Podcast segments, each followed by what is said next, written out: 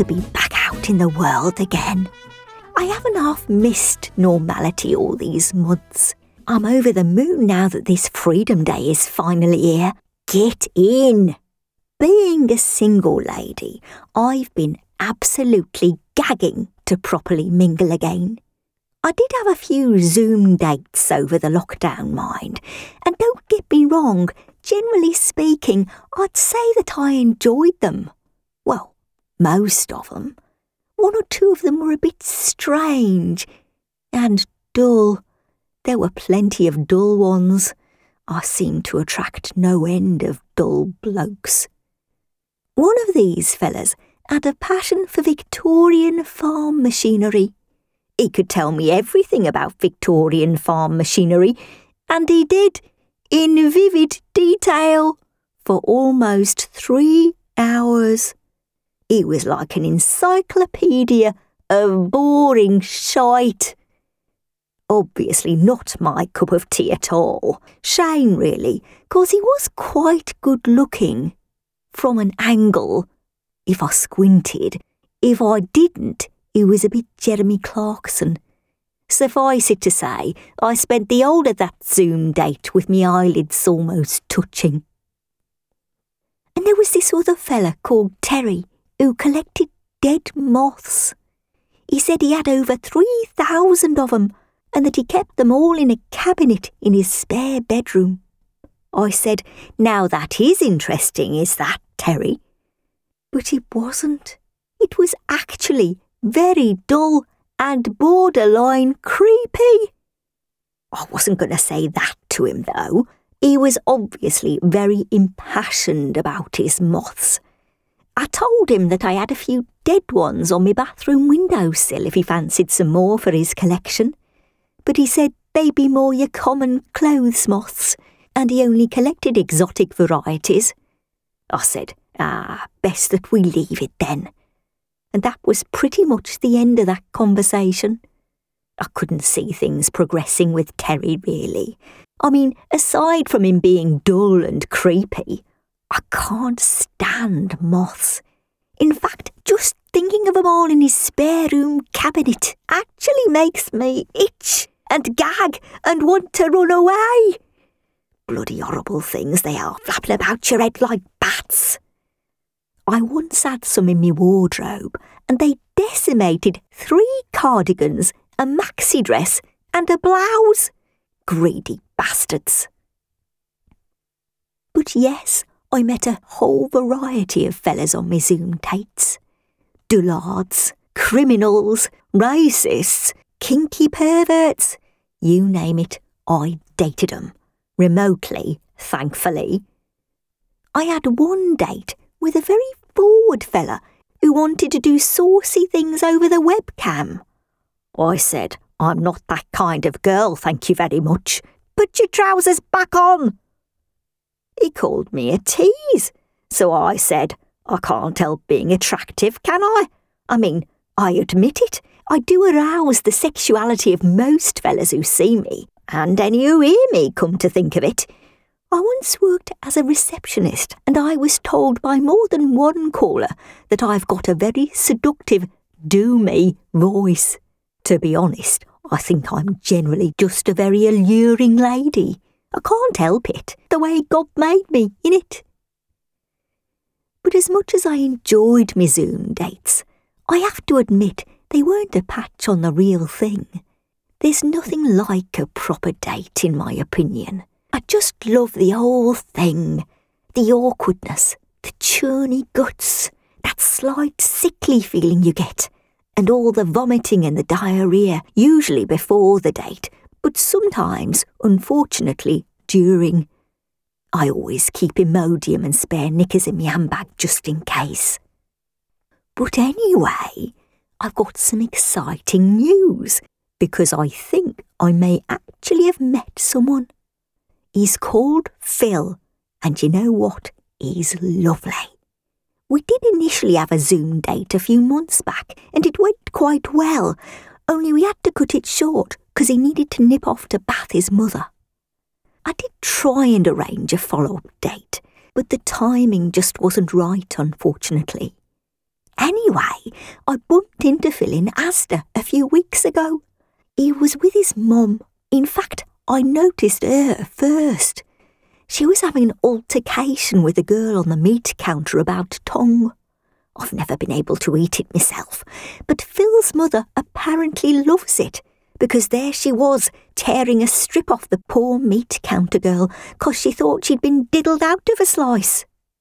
So, with his mother effing and jeffing at the meat counter, Phil spots me and we get to talking like, having a proper good old chat we was. Then before we knew it, we'd arranged a date for later in the week. An actual date. Me first in over 18 months. Get in. Do you know what? I was proper nervous getting ready for that date, I was. I was popping Imodium all afternoon. I couldn't go at all for days afterwards, but it was worth it, and a bit of constipation never bothered me.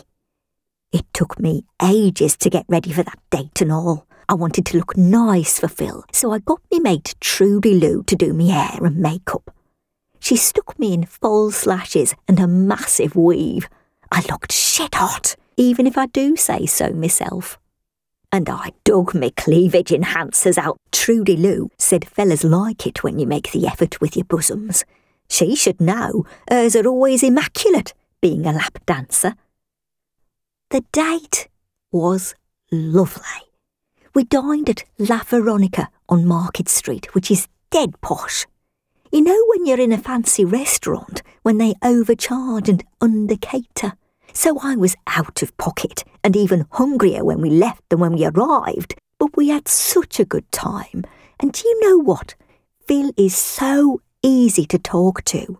It felt like we'd known each other for years. We laughed, we drank, we flirted. It was great.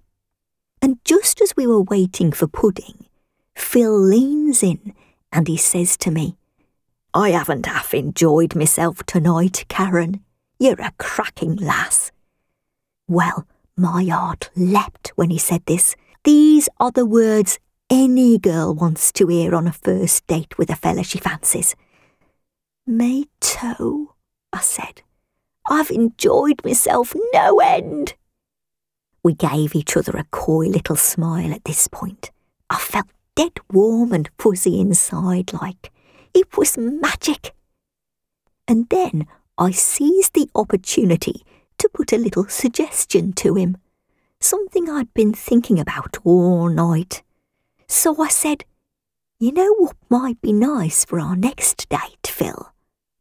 What's that? he said, intrigued. And so I said, The next time, how about you don't bring your mother? She was in the lav at this point, making room for dessert, so I felt I could be a bit more open with him. Phil said he appreciated it was a bit awkward having his mother there, but he said she's a bit fussy and wanted to make sure he was okay. Apparently, she'd read that sex trafficking is on the rise in Dudley, and she couldn't bear the idea of her little lamb being abducted, sold overseas, and made to perform perverse sexual acts on the super rich. I assured him that this wasn't my intention at all. He believed me, I think, and he said he'd try and dissuade his mother from tagging along on our next date. Unfortunately, she did turn up on the next date, and the next one as well. But to be honest, I'd got more used to her by that point, so she didn't bother me too much. I mean, don't get me wrong, she's a nasty, belligerent old woman, and very hostile. A thoroughly vile human being altogether, actually. But her presence hasn't interfered too much with our dates, so we just try and pretend she isn't there. She does chuck me a few evils from time to time, and hisses at me and gobs into me food. But Phil said that probably just means she's warming to me a bit. So anyway, things have progressed, and me and Phil are now ready to take our relationship to the next stage sex.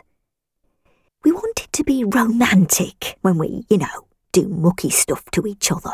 So we've booked a weekend away in Rhyl, which is nice. And we've got a really good deal on the hotel room and all. We used Phil's mum's pensioner discount to get it. Unfortunately, it means that she'll have to come with us, which is a bit of a pain. And she wouldn't sleep in her own room either, so she'll be kipping down in ours on a pull out bed. But Phil says it won't interfere too much with our plans. Apparently, she's a very heavy sleeper, and also quite deaf.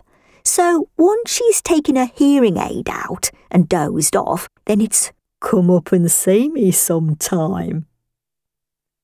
But it is exciting. I can't wait, me.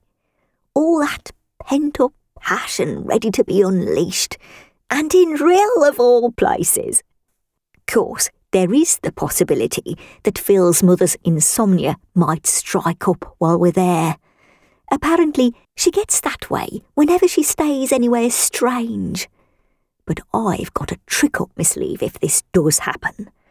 I'm thinking a couple of Imodium in her rum and black will keep her occupied for a bit.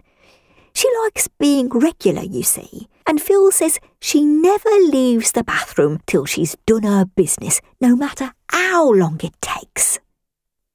Well, love, if you don't play ball, then you could be in for a very long wait. I've waited an interminable 18 months for a bloody good roll in the hay, and nothing is going to get in my way.